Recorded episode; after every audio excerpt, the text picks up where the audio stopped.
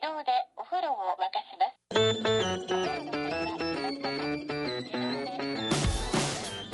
Hello and welcome to another episode of No Such Thing as a Fish, a weekly podcast coming to you from the QI offices in Covent Garden. My name is Dan Schreiber and I am sitting here with Anna Ptaszynski, James Harkin, and Andrew Murray. And once again, we have gathered around the microphones with our four favorite facts from the last seven days, and in no particular order, here we go. Starting with you, Andy. My fact is that a group of scientists is currently making their own lava. Pretty cool. So uh, there's a load of scientists who are uh, they're at the University of Buffalo's Center for Geohazard Studies, and they want to study what it's like when lava and water meet because it's something that you don't get to study a lot uh, in the wild, in the natural world. Uh, But it's really important as well because uh, when lava and water meet, it gets really, really explosive as opposed to only you know normal lava explosivity. And so they are making their own stuff, and they melt uh, 10 gallons of basaltic rock at a time in a furnace at 2,500 degrees.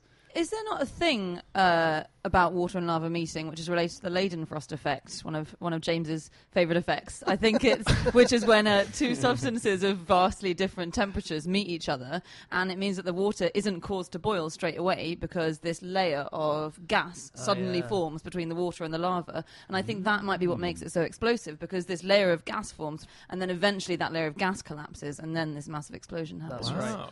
Do you know where they could have gone to see lava meet water? No. 1973. they went to 1973. There's an Icelandic town called Vestmannaeyjar. I'm pronouncing that wrong, obviously. But in 1973, they had a volcano erupt, and the lava was heading towards this town, which was quite far away.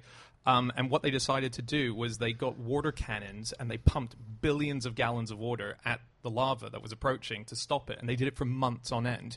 And it eventually did stop, and so the town was saved. Some people would say it is harder for scientists to build a time machine and go back to 1973, possibly even than making their own lava. Would have been a better fact, though. Wasn't there a town? Was it in Spain or Italy where they there was a volcano going off and the villagers kind of made a trench so that the lava wouldn't go into their town? Yes. But instead, they directed it into the next town. yes. It was in Oh, Sicily. God. it was when Mount, Mount Etna exploded. Oh, yeah. uh, Yeah. uh, the village was called Catania, and they dug an artificial breach so to, to redirect the lava. Um, and the really cool thing is, they do you know how they kept cool? They wore wet sheepskins Oh, while they yeah. were working. but they, the villagers who they redirected the lava flow to, then redirected it back to this uh, other place called Paterno, and the Paternians just sent it right back their way. No, That's so funny. Do you know how to tell if you, if, if a volcano explodes whether you're really, really, really in trouble? No. You look up at the spout of lava that's coming out of the volcano, and if it's moving left or right, you're absolutely fine from your perspective. If it appears to be staying still, you're in trouble. Well, because presumably that's coming towards you. because Right? it's exactly on the same axis as you. So it Could be going directly away from you. Well, now. it's not, James. It's going towards you for being annoying.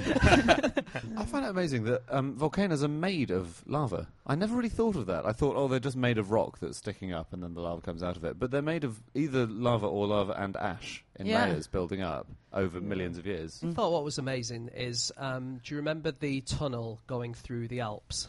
Uh, the Gotthard tunnel. Yes. Do you remember that? And how when they went through it, some of the time the rock was really hard, and then some of it was crumbly like sand. You always think of a mountain as being like solid all the way through, but it's Yeah. amazing that there are gaps in there and little crumbly Yeah. bits. And Yeah. It's like a trifle. I think Yeah. you, Yeah. s- you said there are bits. You said because we did it on no such thing as the news. There are bits which is, were as soft as butter. yeah, But I can't believe that. And actually, you can't believe it's butter. You'd be so annoyed if you were building on that mountain, or if you were trying to get through that mountain, and your mate got the butter bit, and you got the granite bit next to it. So you've turned up with a massive boring machine, and he's just got a butter knife.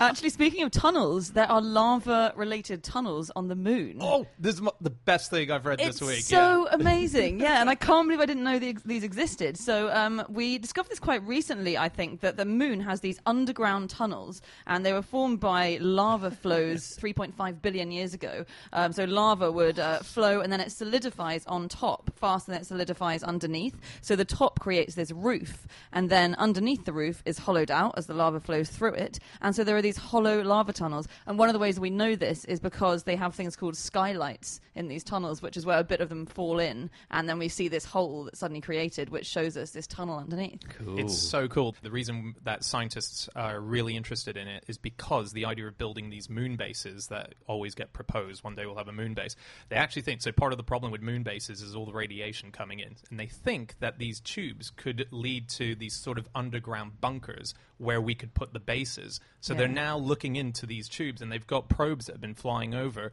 that have been sussing them out and trying to learn more. So exciting. Wow. Yeah, it's so weird. That's amazing. You know how um, uh, we've been discussing in the office recently uh, the football, and Iceland has a lot of volcanoes. Well, the Icelandic football team, until the 1950s, played and practiced on lava. They played on gravel, which was made of crushed lava. Wow. That's great. No Yeah. wonder they're good these days. More impressive to do it on liquid lava as it flows out of the volcano.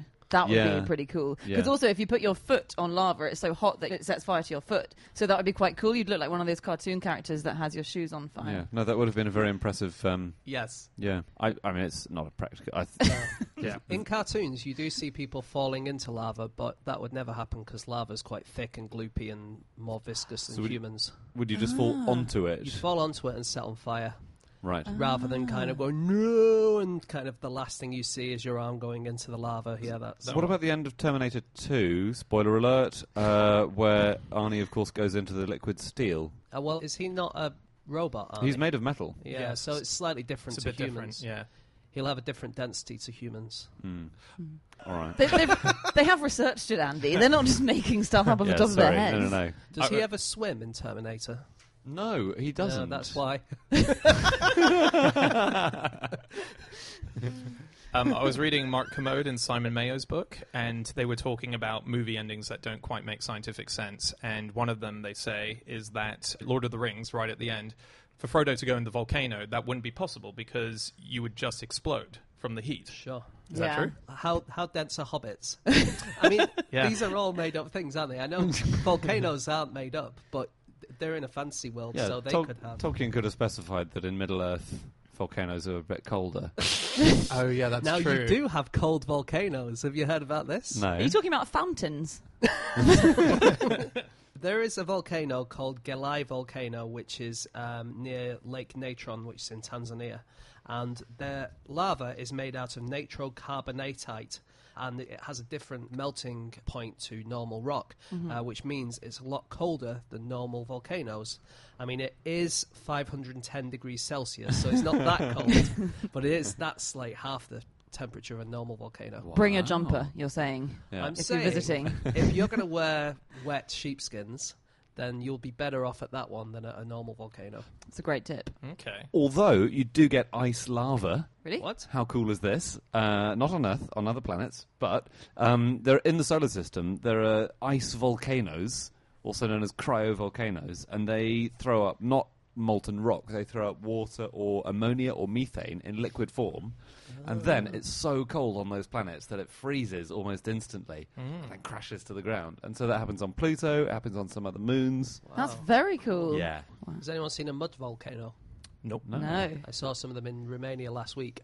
You kind of drive up to the top of like a mountain. It's kind of a flat plateau, and then um, you just have this bubbling um, mud, these little pits of bubbling mud, and then they kind of spurt out a little bit and then roll down the hill. And it's just yeah, it's a really awesome, It, unusual. it sounds like you'd expect some kind of slime monster to emerge from it. yeah. Is it, Did dan- you is it dangerous? Is it dangerous? Yeah. Um, when you go there, they tell you not to touch it, but because it's in Romania and they don't really seem to bother about health and safety too much, it's not like in Britain there would probably be fences and you wouldn't Yeah. be able to go within a mile of them, but actually you can go right up to them. And And that's why you're missing a hand this week. that was actually eaten by the slime monster. Okay, here's the thing: the largest volcano in the world. Um, any guesses as to which or where it is? In the On world. Earth? yeah, Is it Um, underwater? it's- You love yeah, underwater it's stuff. underwater. It's called the Tamu Massif. It's a thousand miles east of Japan, underwater. It is equivalent in area to the British Isles. God. It is 120,000 square miles in Wow. area as a volcano. It's it's it's not active, uh, thankfully, but it's so gradual the slope on it that if you were on the seabed, you would not be able to tell which way was towards the top. Like it's really, really, really, really, really Okay. gradual Oh, towards the okay. top. But it is, it does, it is, it does slope, and it is the size of Britain. Um, you know, scientists have made lava before. No, Uh, a couple of years ago, they made lava by heating up rock. This was scientists at Syracuse University, and it took them 70 hours to heat rock and turn it into lava. And once they'd done it, they made the world's hottest barbecue. It's hard enough, isn't it, to make sure that the outside of your chicken wing is not burnt and the inside's cooked. It's going to be charcoal on the outside and completely raw on the Yeah. middle. Apparently, it was there was a chef called Sam Bompas who was present, and he said it was the best steak he'd ever had. Yeah, right. Oh, he's But- always going around saying that.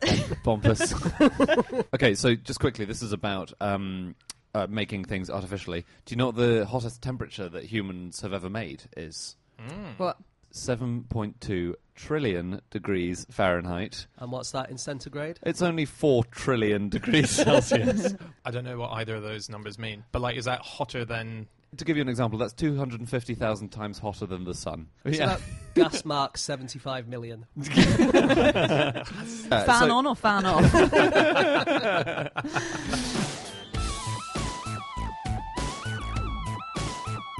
Okay, it is time for fact number two, and that is James.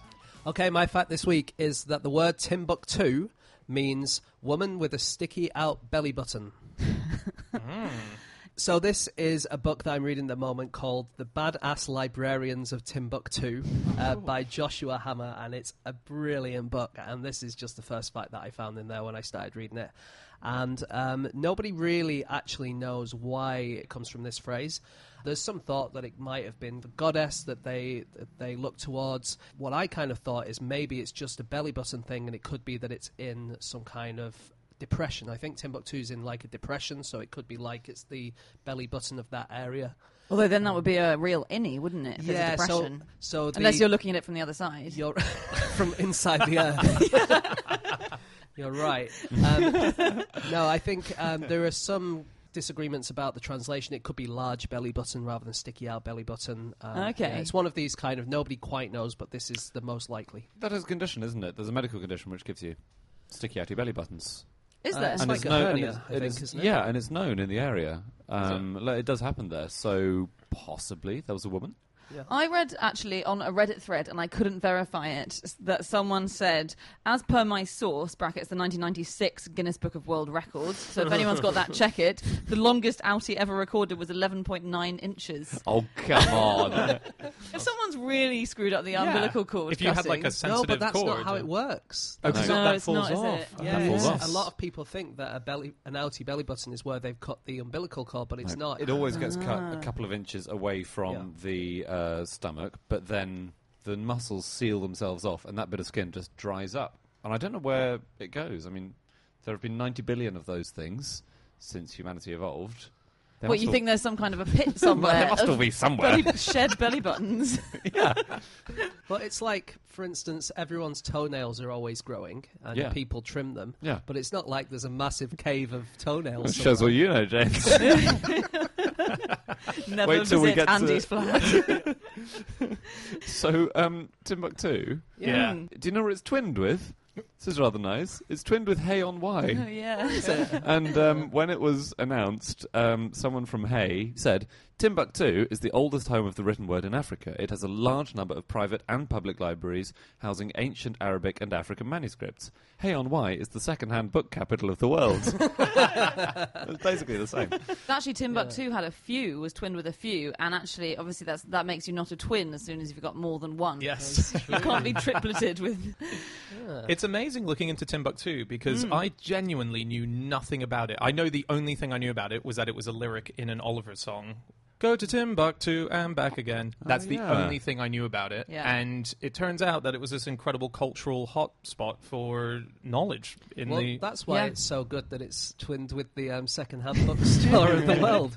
Um, because actually, it's right. They do have loads of manuscripts, and this book is about um, a guy who tried to take a load of uh, manuscripts away from Timbuktu to the Malian capital Bamako um, because they were under threat by Islamists. Yeah, and it's such it's an amazing story, isn't it? It's a great story. He's- It's and they so good. genuinely did it. So Yeah. Islamists were coming into Timbuktu, and they thought, we bet they're going to try and destroy our libraries because they had hundreds of thousands of really valuable manuscripts. And lo and behold, a little, a short while later, a few months later, then the libraries were sort of razed to the ground, and they'd managed to save and smuggle out of the country more than 300,000 manuscripts. Only a few hundred were left. So everyone thought when these libraries collapsed, oh no, that's all gone. And then these guys came out of the woodwork saying, don't worry about it. We got, we got rid of them. And where are they now? Uh, I'm not telling you, because this goes out on the internet. So why why did Timbuktu have a big collapse to the point where I read a 2006 survey of 150 Britons, uh, 34% did not believe it existed. So Yeah. I've, Yeah. I've actually got the survey here, and this was reported uh, by the Sun under the headline "Timbuktu." um, God. but, but anyway, the survey. Um, I think this is the survey we're talking about, Dan. It was in 2010, and it was of 18 to 30 year olds. Okay. Okay. Uh, and of them, maybe it was the same, maybe it was different. Half thought that Timbuktu was made up. Um, 10% thought that Kazakhstan wasn't real. A third said that Atlantis was somewhere in Greece. and one person thought that France was in Spain. Um, but actually, for a long time, Timbuktu, people weren't sure whether it existed. It was kind of a half legendary place in North Yeah. Africa. And because Europeans didn't really go to North Africa, uh, a lot of people went to try and find this so called city where great uh, education happened and so and, And so on. gold reserves, right? It was quite famous for its gold a few hundred years ago. Exactly. Uh, the first Westerner um, in modernish times to try and find it was a guy called John Ledyard. And when he went, he'd never been to Africa. He didn't know a single word of Arabic. Uh, and when he got to Cairo, he had a bilious complaint and decided to treat it with sulfuric acid and took so much that he immediately died. Whoa! Yeah. Hang on, so he was just trying to find it. He didn't make it. He was, yeah, well, He he, got, got- as far as Cairo. Right. And then he saw some, what he thought was Gaviscon, but was actually. if only he'd known a single word of Arabic, namely sulfuric acid. It's not the first word you learn, though, is it? No, you it's have to get not. quite It's the- deep into the textbook. It's right at the back of the phrase book, isn't it? It's in the medical section. You just do hello and where is the toilet and stuff like that. He probably could have done with "Where is the toilet?" at some point. Do you know about the first Westerner to get to Timbuktu? No. He was called Gordon Laing. Okay, he got there in 1826, and he was a Scot, and he was an adventurer, basically, about 30 years old, and he had there was this huge competition between Britain and and France to get to Timbuktu, and they obviously had a head start because like they're closer, but yeah, because they're in Um, Spain. yeah. um, he said to his parents, I shall do more than has ever been done before and shall show myself to be what I have ever considered myself a man of enterprise and genius. Right? So, big claim. Um, this is from a website called greatbritishnutters.blogspot.co.uk. Amazing. So he got to Tripoli, immediately proposed to the British consul's daughter, and she fell in love with him, and they got married. And then he said, Right, I'm off to Timbuktu. He thought it would take him a few weeks. Um, the temperatures were huge, right? 120 degrees Fahrenheit. The, the food was patties of dried fish and camel's milk.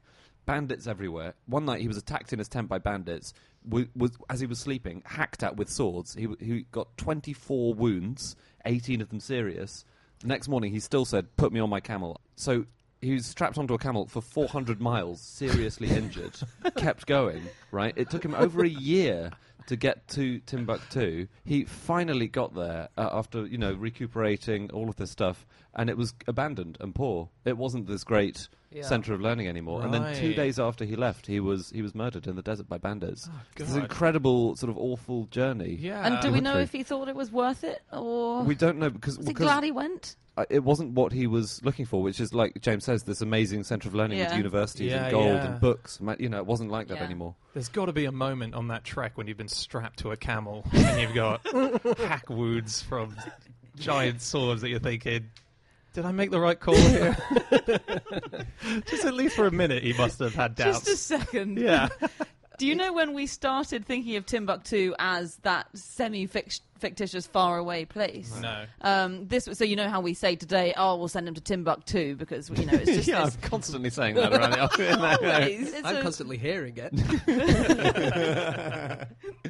It's actually an Oxford English Dictionary definition in its own right. The Yeah. word yeah, yeah, is of to course. a long distance place. So it's been in use since Lady Duff Gordon, the English writer in the 1860s, was in Cairo, and she was getting really fed up with the fact that Cairo was being sort of um, sort of gentrified. So lots lots of other British people were coming there. there Precisely. There There was cereal cafe.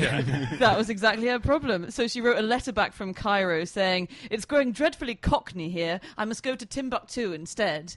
And that was the first reference of, you know, got to escape to a more Ah. distant place than this. Yeah. Um, so uh, the idea that Timbuktu, uh, the name meaning the sticky outy belly button, I, I started looking into what places, uh, how their names were derived. So it's thought that maybe Canberra means women's breasts. No one quite knows where Canberra comes from in Australia. Yeah, they think it means meeting place as well, um, because it derives from an Aboriginal word. But actually, But often they would meet at women's breasts, the Aboriginals. So it's very so- confusing if there's more than one woman Yeah. in the bar where you're meeting. Manchester's named after breasts. Yeah. is it? Yeah, the man in Manchester comes from mam, like mammaries, and it's because of the hills around Manchester. Oh, So it should be called Breastchester. Yeah. Chestchester. looking right at it.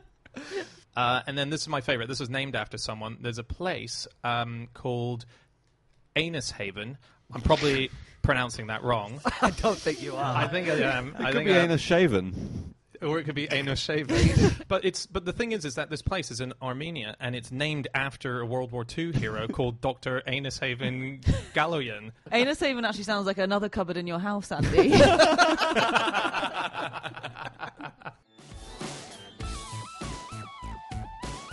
Okay, it's time for fact number three, and that is Ptaszynski.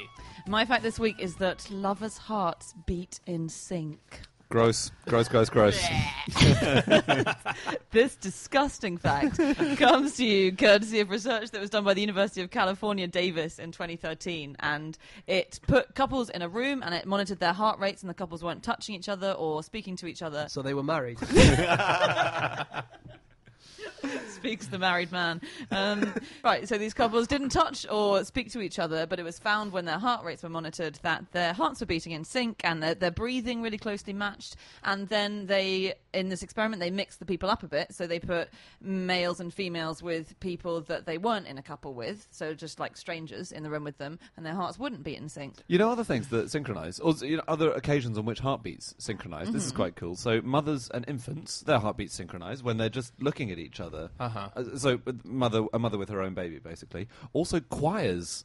Their heart rates yeah. rise and fall at the same time, and they think that is a breathing thing as well, because some bits you need loads of breath for, and when you breathe in, your heart rate goes Yeah. up. Well, and also dogs and their owners sync heartbeats. Yeah, Yeah. according to research by Pedigree Chum. Yeah, I dentist. I know. I love when you read where that research has come from. It always is, yeah. Although I don't know how that helps with sales. Well, what was interesting about that study was it basically said that when dogs are reunited with their owners after separation, then both those beings' hearts start beating faster, which isn't necessarily them sinking. It's presumably more likely them being quite excited that they're seeing each other again. Hmm. Here's a cool thing about heart rates. Um, obviously, different animals hugely faster and slower depending. And I think we may have even said before that so sperm whales have about nine beats per minute, shrews 835 beats a minute. Right? If you put a whale in a room with a shrew, what happens then? they synchronize. If they're lovers. and the, um, the whale speeds up to 400 beats a minute and immediately dies. um, um, no, okay, this is a really cool thing. So the whale and the shrew's hearts both deliver, over the lifetime, 200 million litres of blood per kilo of body weight. Hmm. Right, so it's exactly the same rate for both animals. So in, Oh, in both cool. animals, each gram of tissue over the animal's lifetime receives 38 litres of oxygen. How weird is that? This is a stupid question, but is that true proportionally for, For most animals, I think it'll be Is true it- for. I think. Well, yeah. I don't think it's not just those two. Basically, this Yeah. is a, a sort of It's a, a- rule of life. Yeah, it's true of all mammals, I think, uh, Yeah. pretty much. But humans don't work in the same way. So it was thought for a while that all mammals had the same number of heartbeats in their lifetime because the shorter lived animals beat much quicker and the longer lived ones beat much slower. Uh, and it does kind of work a little bit, but it doesn't work with humans. And I think the reason being that we have really good medication and stuff, so we live longer than we probably should do. Yeah. But it's about a billion heartbeats. Most mammals, with some exceptions like humans, get a billion. So it might still be worth getting into a relationship with someone who has a very slow heartbeat. With a sperm whale. Yeah. In an attempt to extend your life, yeah. But if you got, let's say in the future we manage to do heart transplants, Is it a case of confusing a single heart that how many times it's personally beat, or is it responding to the body? As in, if you take a heart that has had no beats and put it in the body of someone who's coming up to a billionth beat, will it reset the clock? The heart will keep going, yeah. I mean, So you if, won't if a heart's beaten a billion times, then it'll be m- much more tired than Yeah, a but it's not isn't- that you can get to 90 years old and then put a child's heart in your body and you're going to live for another 90 years. Well, someone's got to tell Rupert Murdoch that. But let's say that it, you, it's a heart collapse that you had that leads to your death. Would it eliminate the chances of that Well, happening? it's certainly true that if your heart is in trouble, you can have a heart transplant. and Yes. That will help. But did you know this? You can transplant your heart into someone else and still live. no. What? Okay. So this is a medical procedure. It doesn't happen very often. But say, for instance, I needed a heart and lung transplant from uh, another person, from Anna, say. Yeah. Um, but Dan I needed a- didn't sign anything, by the way. uh, and then Dan needed a heart transplant. What they Right. can do is because the heart and lung coming from Anna would be better working together, they can give me the heart and lung from Anna, and then I can give my heart to Dan. So I've actually transplanted my heart and received from another person. It does Oh, right. occasionally happen. Do I then give my heart and lungs to Anna? yes, where am I getting my heart? And if so, you, what you happens? don't make it in this equation. Yeah, I'm sorry. You're the person who is um, who's a donor.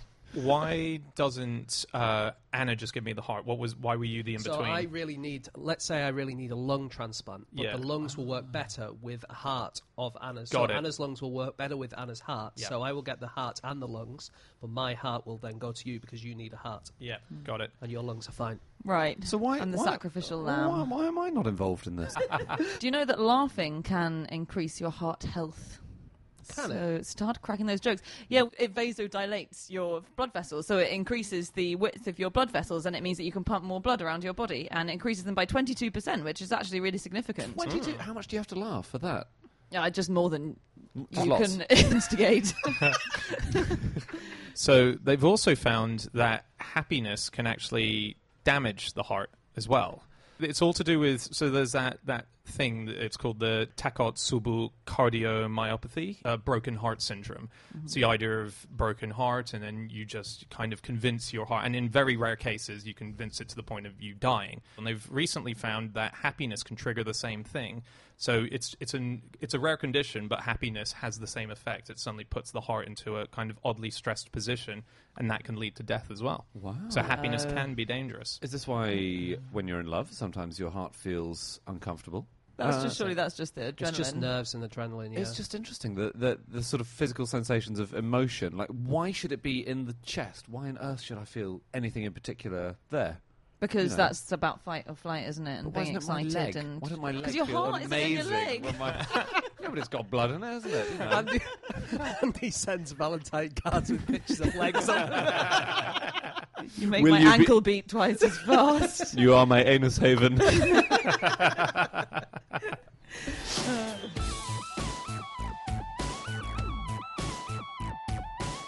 Okay, it is time for our final fact of the show, and that is my fact. My fact this week is that this year Hugh Hefner sold the Playboy Mansion. It comes with 30 rooms, a pool, a tennis court, a zoo license, and Hugh Hefner. So it comes with Hugh Hefner. You get to keep Hugh Hefner I don't like the this phrase house. "comes with Hugh Hefner." don't like that at all. The idea being that he is now allowed to just live in this house until he dies. That's that's the part of the deal that he did.